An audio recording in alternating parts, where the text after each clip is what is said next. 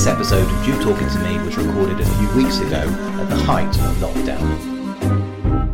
Hello, I'm Philip Simon. And I'm Rachel Krieger. We are two Jewish comedians. I'm Reform. And I'm Orthodox. And this is a chat show designed to recreate the sensation of sitting at the miscellaneous table at your cousin Hannah's bat mitzvah. You're not quite sure why you're there, but you wouldn't miss it for the world because you know for 10 years that's all anybody's going to talk about. Each week, we're going to bring you two of our favourite funny Jewish people to talk about their lives, their experiences growing up, and how much Jewishness has played a part on Saturdays, were they synagogue or synagogue? Welcome to Jew Talking to Me.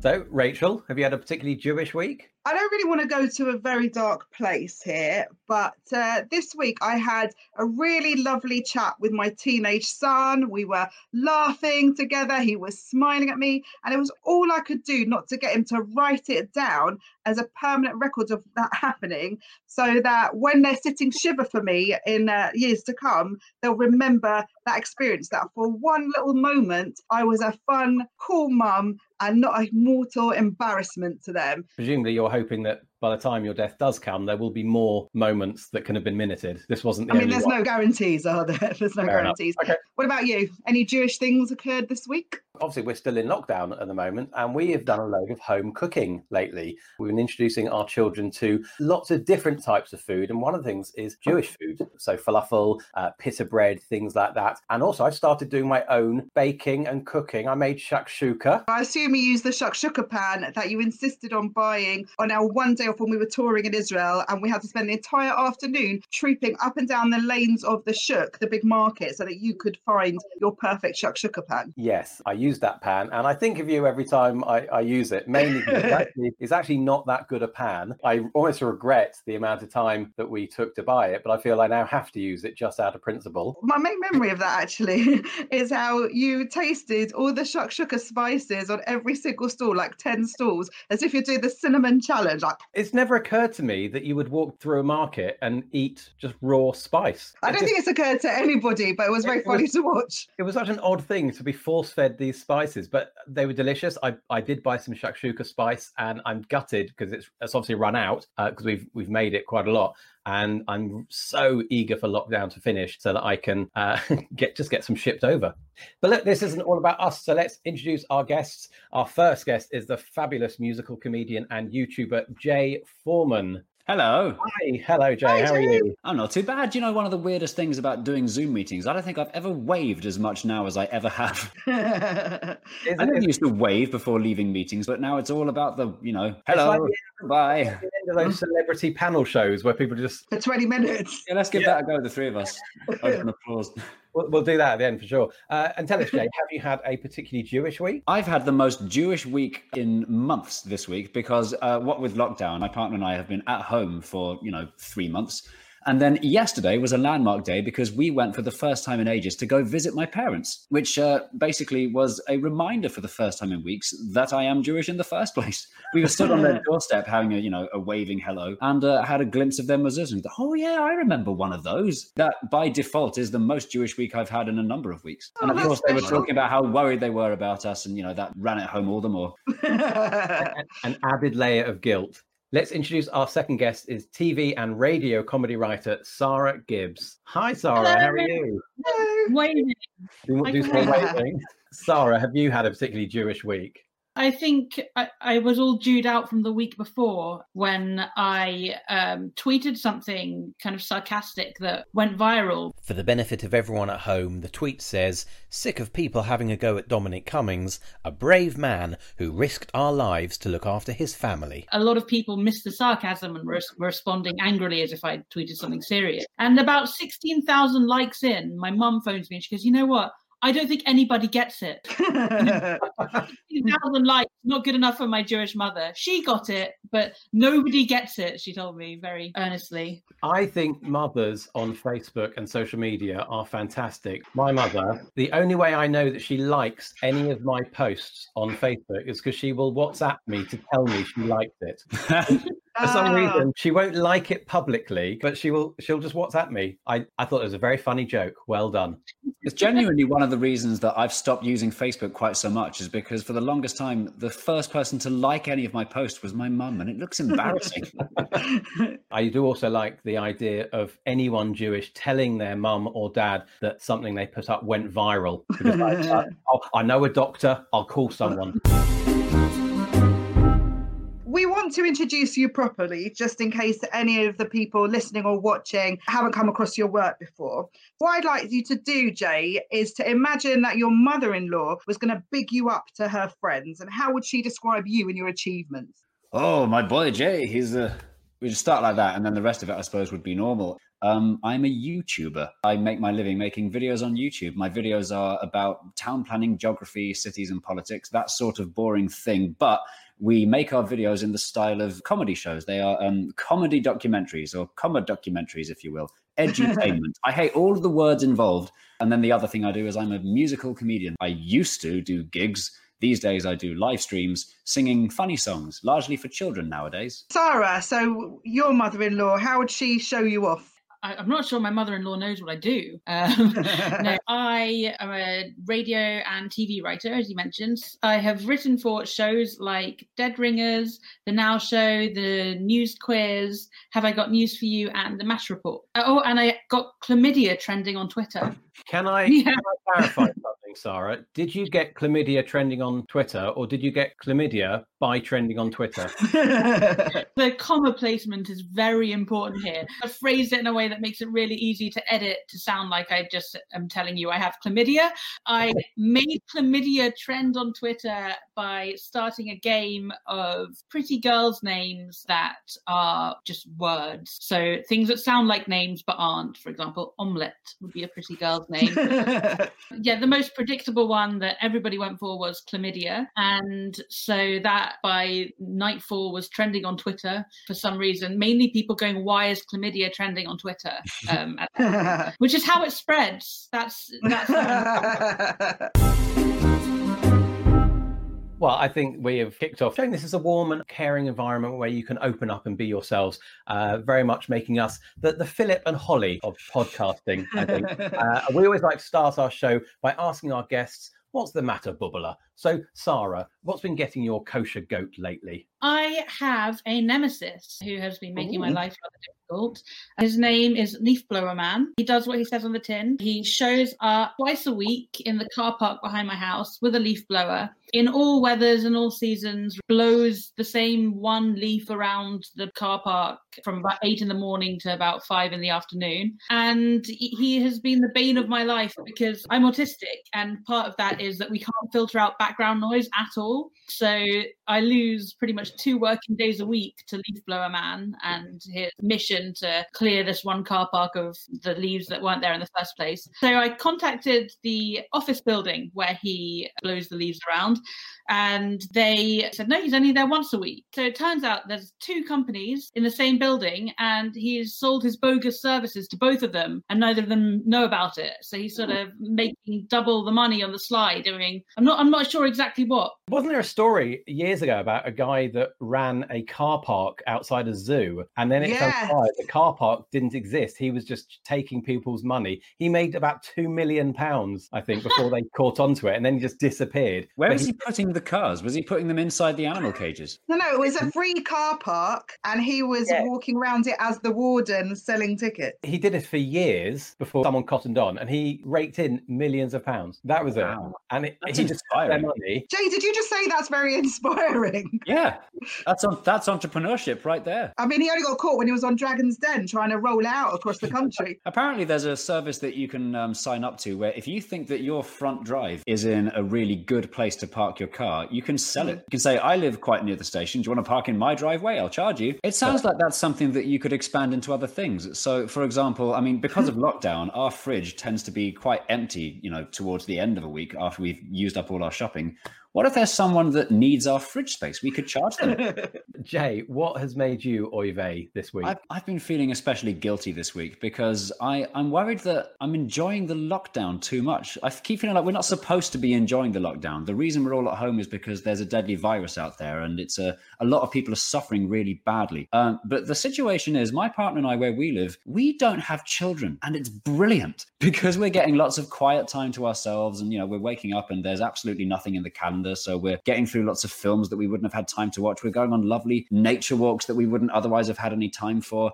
And every time I speak to my brother and sister, both of whom have kids, they're having a miserable time. And I think it's very selfish of them to keep on phoning me and telling me how bad their lives are because it's making me feel terribly guilty and awful. Well, speaking of someone who has young children, I revel in your guilt. Live with it. Live with it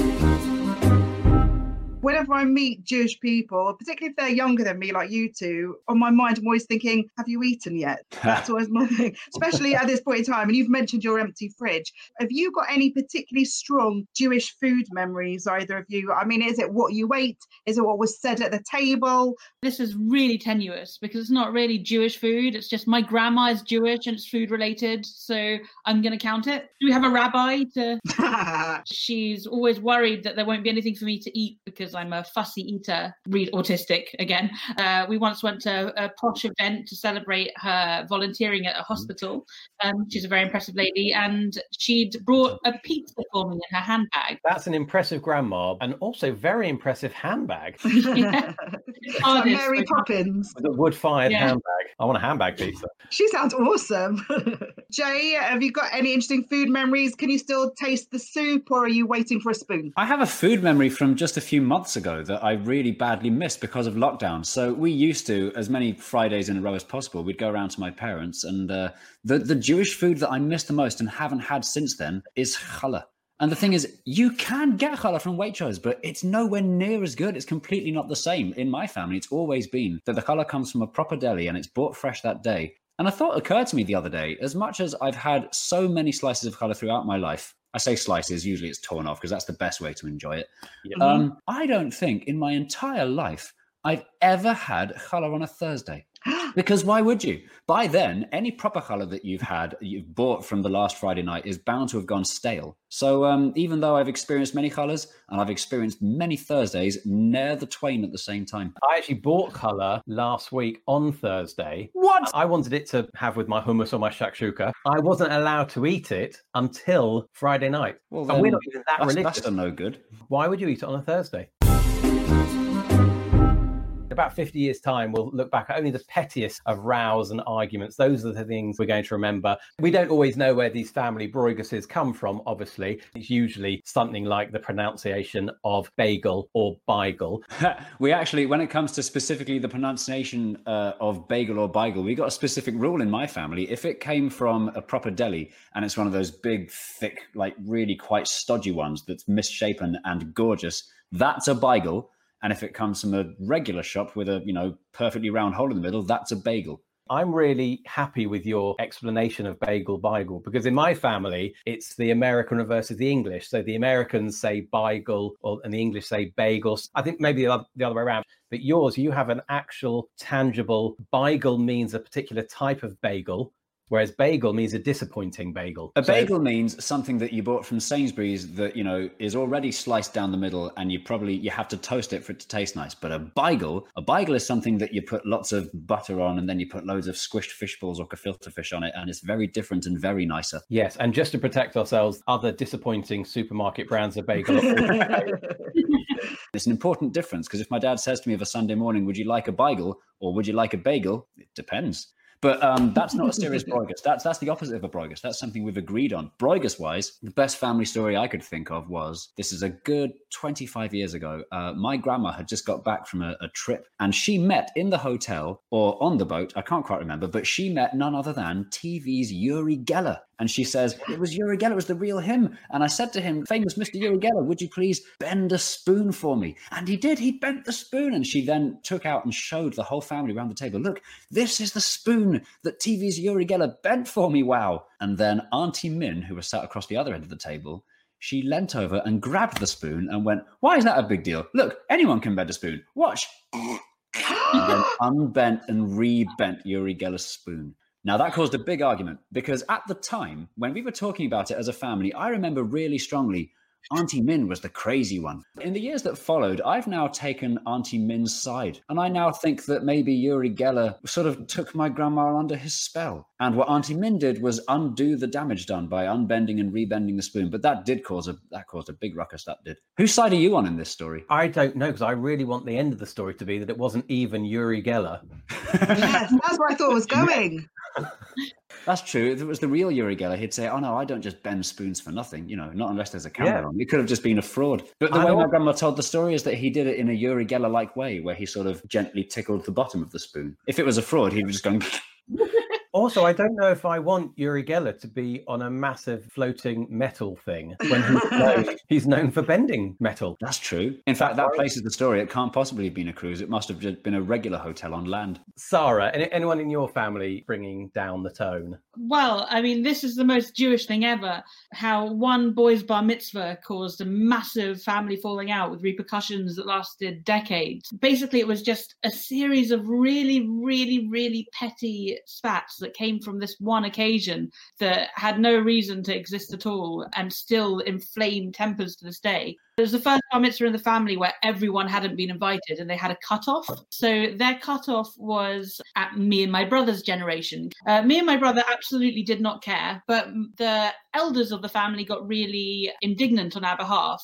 But then one of my cousins from Israel, who was on the same level as us, because uh, we share that this is a uh, boring aside, but my mum's brother married my dad's sister, so it's not incest. Uh, we had someone over for a socially distanced chat in the garden, and I mentioned that uh, I have a weird connection to my husband because when I was growing up, I had two gerbils, and my husband's sister was in the same school, and she had gerbils too.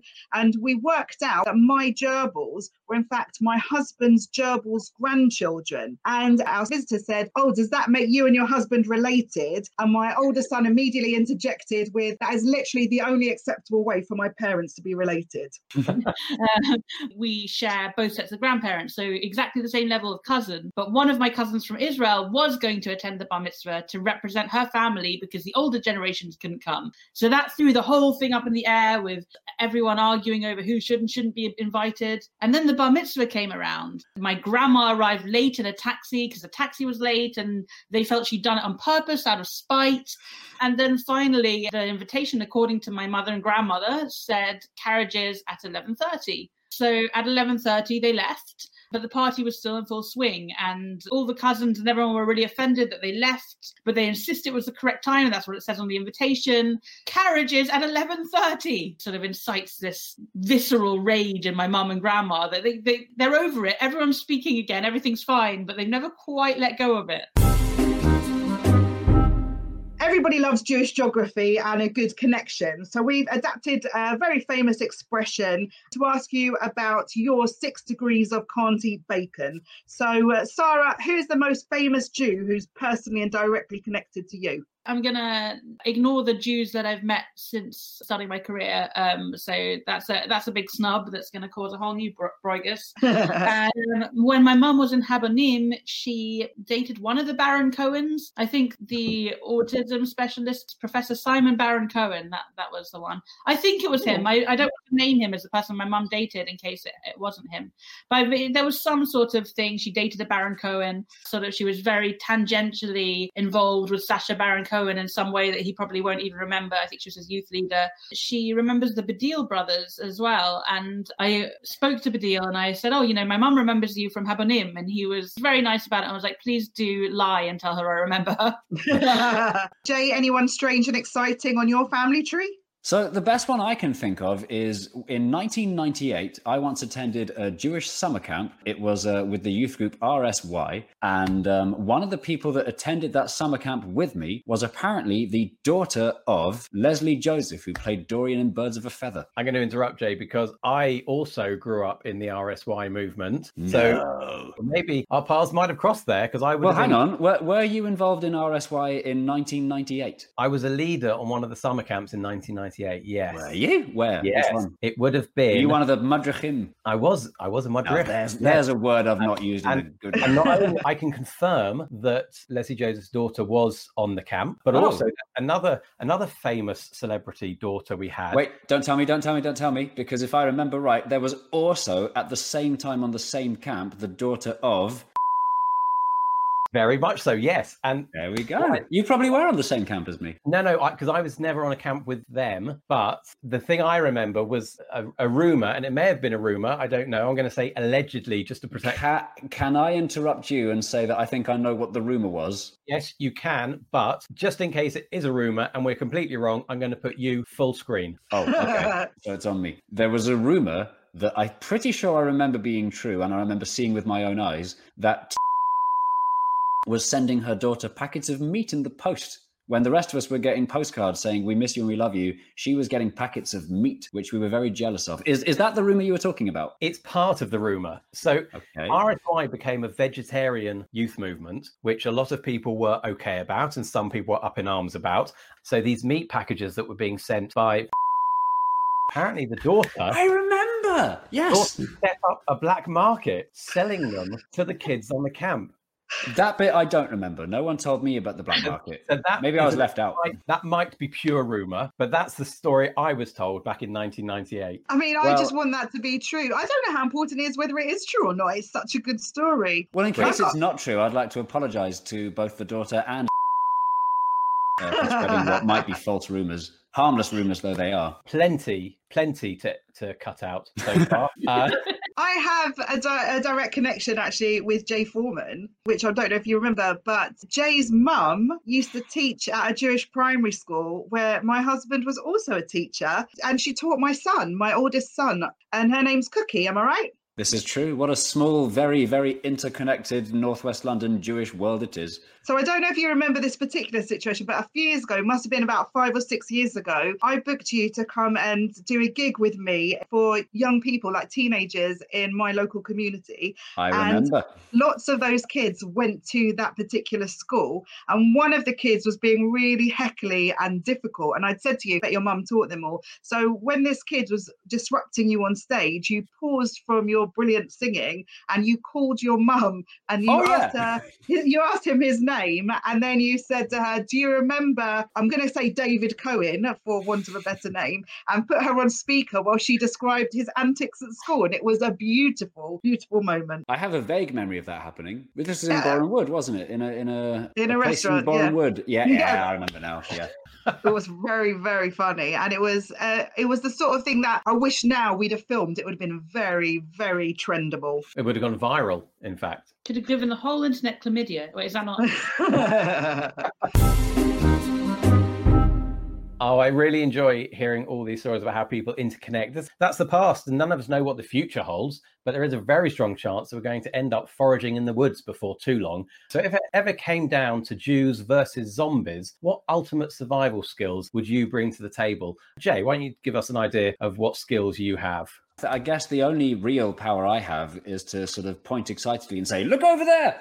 And distract the zombies while we run away. I think that's my best skill is distracting people with really convincing panicky eyes and pointing fingers. I've used it many a time. N- Never in a in a zombie situation, but that really is all I can bring to the table. I think that's pretty impressive, though. Distraction is definitely going to be needed. Quick, look behind you. No, I'm serious. Genuinely, look. There's a thing. Look. i look. fell for it Yeah, see, it makes you it makes you want to look, even though you know full well that I can't possibly know what's there. You felt it. Absolutely. That's, You that's can what I bring to an apocalypse. behind me Oh no, you're right. I can. and Look so can out!